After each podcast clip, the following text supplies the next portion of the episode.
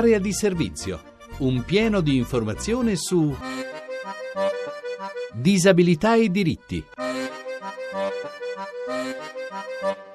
Buongiorno, buongiorno da Francesca De Carolis. Iniziamo subito con le notizie della settimana. La conferenza Stato-Regioni ha approvato per la prima volta nella storia italiana il piano nazionale sulla famiglia. Il piano verrà supportato con uno stanziamento complessivo di circa 80 milioni di euro che verranno concentrati su due fasce, gli asili nido e gli anziani non autosufficienti con il supporto dell'assistenza domiciliare. In tema di equità fiscale il piano impegna il governo a porre attenzione alla famiglia nei provvedimenti in corso in tema di fiscalità generale, tributi locali locali e revisione dell'ISE. Intanto passa ai comuni la parola sulle agevolazioni IMU sulla prima casa per gli anziani negli ospizi e disabili ricoverati. La Commissione Finanze della Camera ha infatti recepito un rilievo della Commissione Bilancio che prevede che nel caso i comuni decidano l'agevolazione dovranno farsi carico del mancato gettito, quindi dovranno coprire anche il 50% spettanti allo Stato e parliamo di cure continuative, ne hanno bisogno dal 5 all'8% della popolazione. Il dato arriva dalla Forum di Bari, dove si sottolinea come la distribuzione delle cure sia molto disomogenea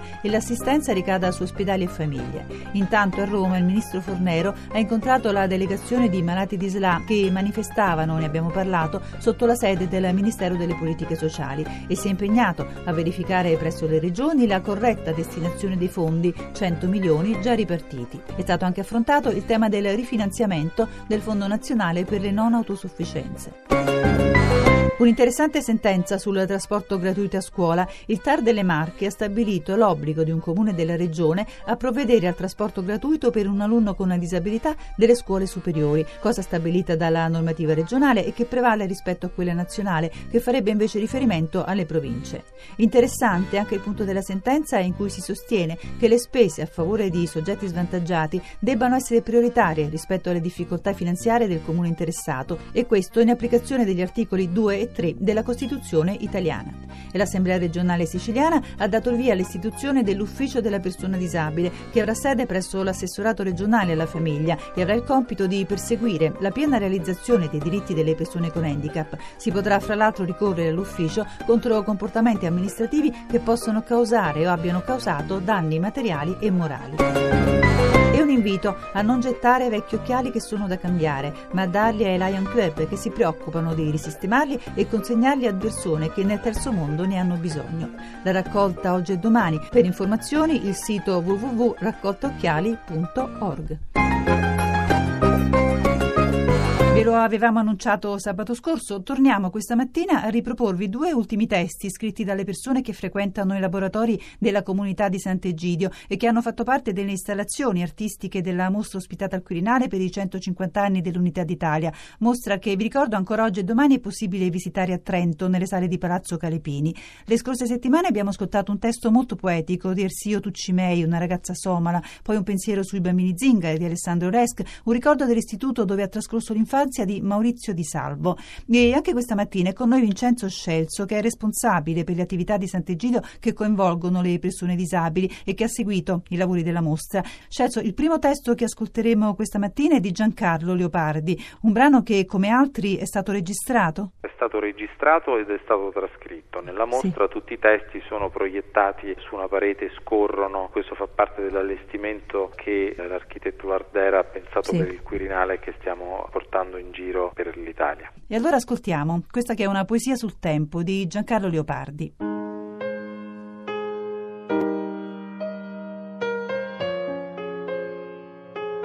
Ognuno ha il suo tempo, ognuno ha il suo tempo per imparare. Io, per esempio, imparo piano piano, ma imparo. Io capisco, ma subito non so dire, rispondere. Piano piano sono arrivato alle superiori. Ci vuole pazienza e la scuola deve avere pazienza. Prima non ce l'aveva.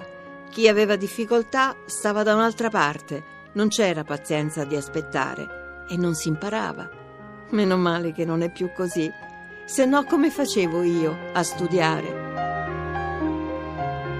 Questa è una, bella, una bellissima riflessione sul tempo, che poi mi sembra sia un invito a tutti noi. Questo è un invito che fa Giancarlo a prendere il tempo per ascoltare. Un invito a noi ad avere pazienza, lui ripete tante volte questa parola, proprio perché per fare le cose importanti c'è bisogno di tempo, c'è bisogno di farle bene. Giancarlo parte dal discorso della scuola. Perché ci sono poi anche momenti difficili in questi percorsi e di grande fatica. Esatto, lui che ancora va a scuola parla dell'esperienza scolastica. A proposito noi dobbiamo tenere presente l'unicità italiana del discorso sull'inclusione scolastica. L'Italia è un'eccellenza a livello mondiale. Noi abbiamo una legge che ci invidia il mondo. E oggi dobbiamo difenderla a denti stretti perché il rischio è quello di tornare indietro. Il presidente napolitano nell'introdurre la mostra nel catalogo che l'accompagna e nel suo messaggio per la giornata delle persone con disabilità dice l'Italia ha fatto enormi passi avanti dal punto di vista legislativo, ma dobbiamo stare attenti che in un periodo di crisi non siano queste acquisizioni quelle a cadere per prime, non siano le persone più deboli e parlava delle persone con disabilità a fare le spese della crisi. Io vorrei concludere con le parole di Gabriele Tagliaferro. Ascoltate riuscire a pensare di poter parlare, per tanti aspetti è squisita civiltà a partecipare, ma alle parole ormai non gente antica trova che sappia ascoltare. Tutto è parola. Stiamo forte a tremenda libertà, noi avvicinandoci. Parole più limiti non hanno. Deficitario linguaggio perplessi rende, ma opportune espressioni ore di lavoro richiedono. Tutto è parola. Gabriele Tagliaferro ha scritto questo testo al computer con il metodo della comunicazione aumentativa. Questo fa pensare a quanto grande sia la sua conquista. Esatto, infatti per Gabriele dire tutto è parola è un'espressione molto difficile perché Gabriele è una persona con una forma di autismo purtroppo molto seria che non lo rende muto. Gabriele parla ma non dice quello che vorrebbe, ripete in continuazione delle filastrocche, alcune sembrano non aver senso. Attraverso la comunicazione aumentativa e uno sforzo molto prolungato riesce a dire quello che vuole veramente. In Gabriele si misura il dramma di tanti disabili mentali, i quali parlano in maniera meccanica, quasi automatica, senza poter esprimere tutto quello che hanno dentro. Che poi è un mondo complessissimo e ricco. Infatti di Gabriele ricordo anche un'altra frase che mi aveva colpito. I nostri predecessori noi scriviamo la via della storia.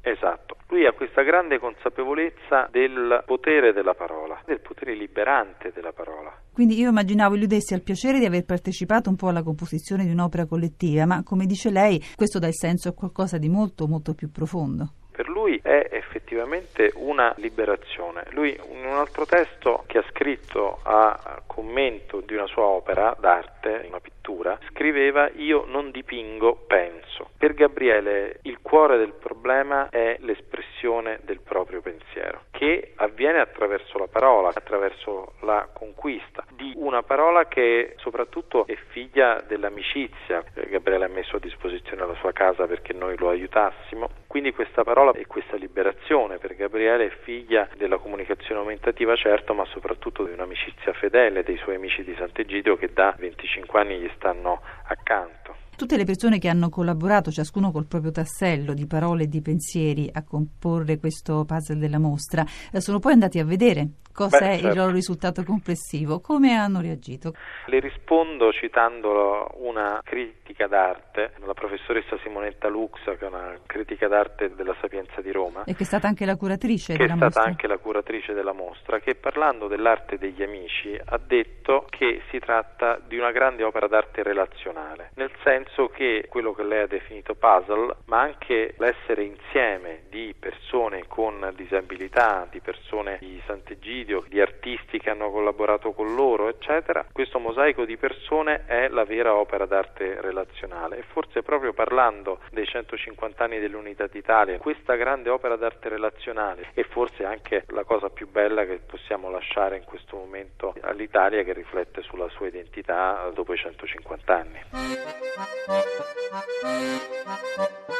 Io mi fermo qui, ringrazio Valentina Montanari che come sempre dà voce ai racconti inviati dai nostri ascoltatori. Domani parleremo di turismo accessibile, commenteremo con Roberto Vitali, presidente dei Village for All, la cancellazione dell'articolo 3 del codice del turismo che riconosceva i diritti delle persone con disabilità. Parleremo poi di disturbi dell'apprendimento con Enrico Angelo Emili, insegnante ed esperto in DSA e con Irene Scappati, direttore di Bianco e Nero Edizioni. Per il libro del giorno incontreremo Zita Dazzi, autrice di Luce dei miei occhi.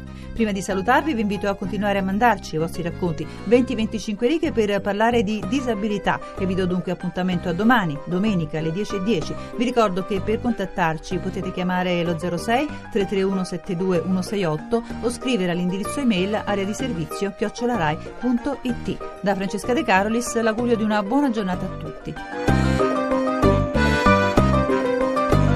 Avete ascoltato Area di servizio Disabilità e diritti, un programma di Francesca De Carolis a cura di Maria Teresa Lamberti, regia di Alex Messina.